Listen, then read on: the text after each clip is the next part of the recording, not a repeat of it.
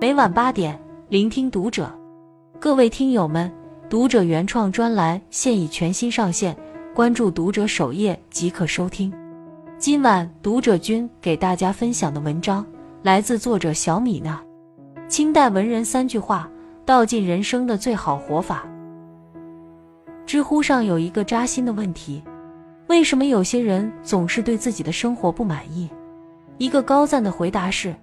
人生就像一张考卷，当初以为正确的选择，其实是错误的答案；曾经以为正确的选择，在时光的发酵中，慢慢成了遗憾。人生要经历太多是是非非，往日无法重来，如何过好这一生，似乎是一件很难的事情。清代学者邝民本曾写过一副字：“是非审之于己，毁誉听之于人，得失安之于数。”短短三句话。却道尽了人生最好的活法。面对人生选择，是非审之于己。戴建业当年在读高中的时候，数学成绩遥遥领先，还获得过市里的数学竞赛第三名。正当大家以为他会填报理科类专业时，戴建业却选择了中文系，因为当时的他已经深深的被古诗吸引，想成为一名诗人。如果当时的戴建业听取了旁人的建议，那么或许今天就少了一位知名教授，我们也看不到他在文学领域的真知灼见。也有人说，如果戴建业选择了数学专业，那么他在数学领域的成就或许比现在还要高。话虽如此，但人生选择不应该以最后的结果定是非。面对人生两难，很多人不知道该如何选择。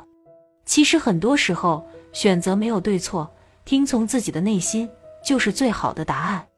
巴菲特小时候常听爸爸对他说一句话：“尊重你的感觉，并且相信你的判断。”巴菲特正是凭借他的果敢，才渐渐积累起自己的财富王国。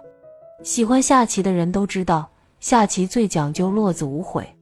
然而，如果一个人的内心不够坚定，就容易受他人影响。结果耽误了自己的前程。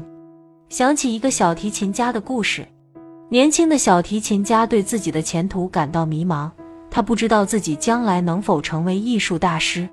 一次偶然的机会，他遇到一位大师级的小提琴家，他问大师：“您是否愿意听我演奏一曲，然后告诉我我有没有成为艺术大师的可能？”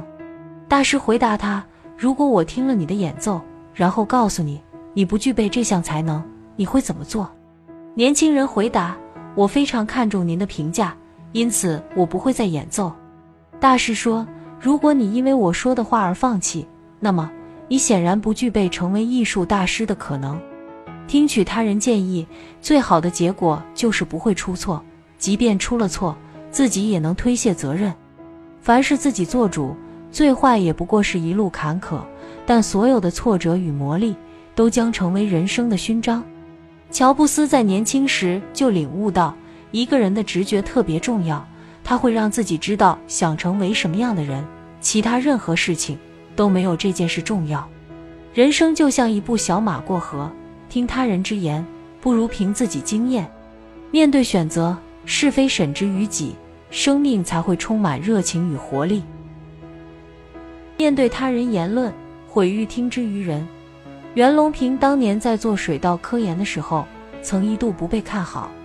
当时的主流学术认为杂交水稻的命题完全无法实现，于是便有人说他打着科研的幌子骗取国家经费。此番羞辱，袁隆平并不放在心上，他一心埋头科研，直到那些言论不攻自破。正所谓将军赶路不打小鬼，过度听取外界的言论。就无法专注当下的目标。前不久重温电影《让子弹飞》，里面有个情节让人唏嘘：小六子去吃饭，被胡万等人诬陷，说他吃了两碗凉粉，却只给了一碗的钱。年轻气盛的小六子说不过胡万，一气之下，他竟剖开腹部自证清白。清白虽然有了，可小六子的生命也随之消逝，实在可惜。太在意他人言论。就过不好自己的生活，只有内心笃定，才能无惧风雨。还记得那个穿着裙子去上学的小男孩吗？这天，小男孩突发奇想，觉得穿裙子既方便又凉快，所以想穿裙子去上学。男孩的父母觉得孩子的想法挺有意思的，并且也没有反对的理由。沟通过后，全家一起去买了一条裙子，但他们告诉孩子，这样穿可能会面对很多嘲笑和奇怪的眼光。果然，穿着裙子去上学的男孩成了大家眼里的奇葩。班主任特意发微信询问男孩的父母，好多隔壁班的同学也过来围观他。甚至有老师用了一节课的时间批评男孩，好在男孩并不太在意同学们的玩笑，他的父母也觉得孩子的行为充满勇气。如果没有这对开明的父母，男孩可能就没有勇气面对同学的取笑。要知道，每个人都有自己的价值观，有人支持你，就有人反对你。遇到不同的观点，不争不辩才是最好的应对。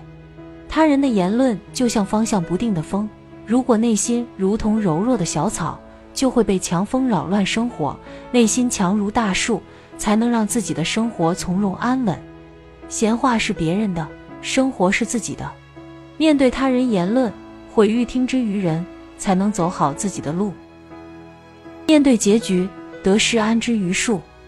汉武帝时期，朝廷派苏武前往匈奴边境。没料到匈奴反而扣押苏武，逼他投降。苏武誓死不从，匈奴就派苏武去北海牧羊。怎料匈奴给他的羊都是公羊，却对他说：“等这些羊生出小羊，苏武便可以返回汉朝。”北海气候严寒，苏武被冻得皮肤破裂，淌出鲜血。没有食物，苏武就将毛毯混着冰雪吞下肚。几年下来。苏武被折磨得如同落魄乞丐，然而苏武却活得坦然自在。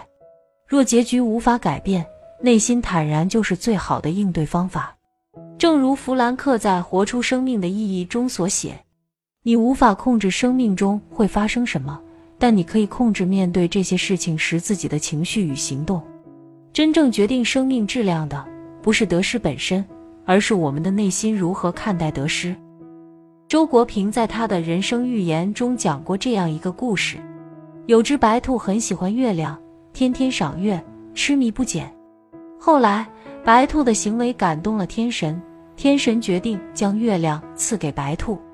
得到月亮后，白兔的心情完全变了。原本欣赏月亮时的惬意无影无踪，取而代之的是患得患失。白兔整日为了月亮的阴晴圆缺而忧心忡忡。再后来，白兔把月亮还了回去，他的得失心也终于平静了。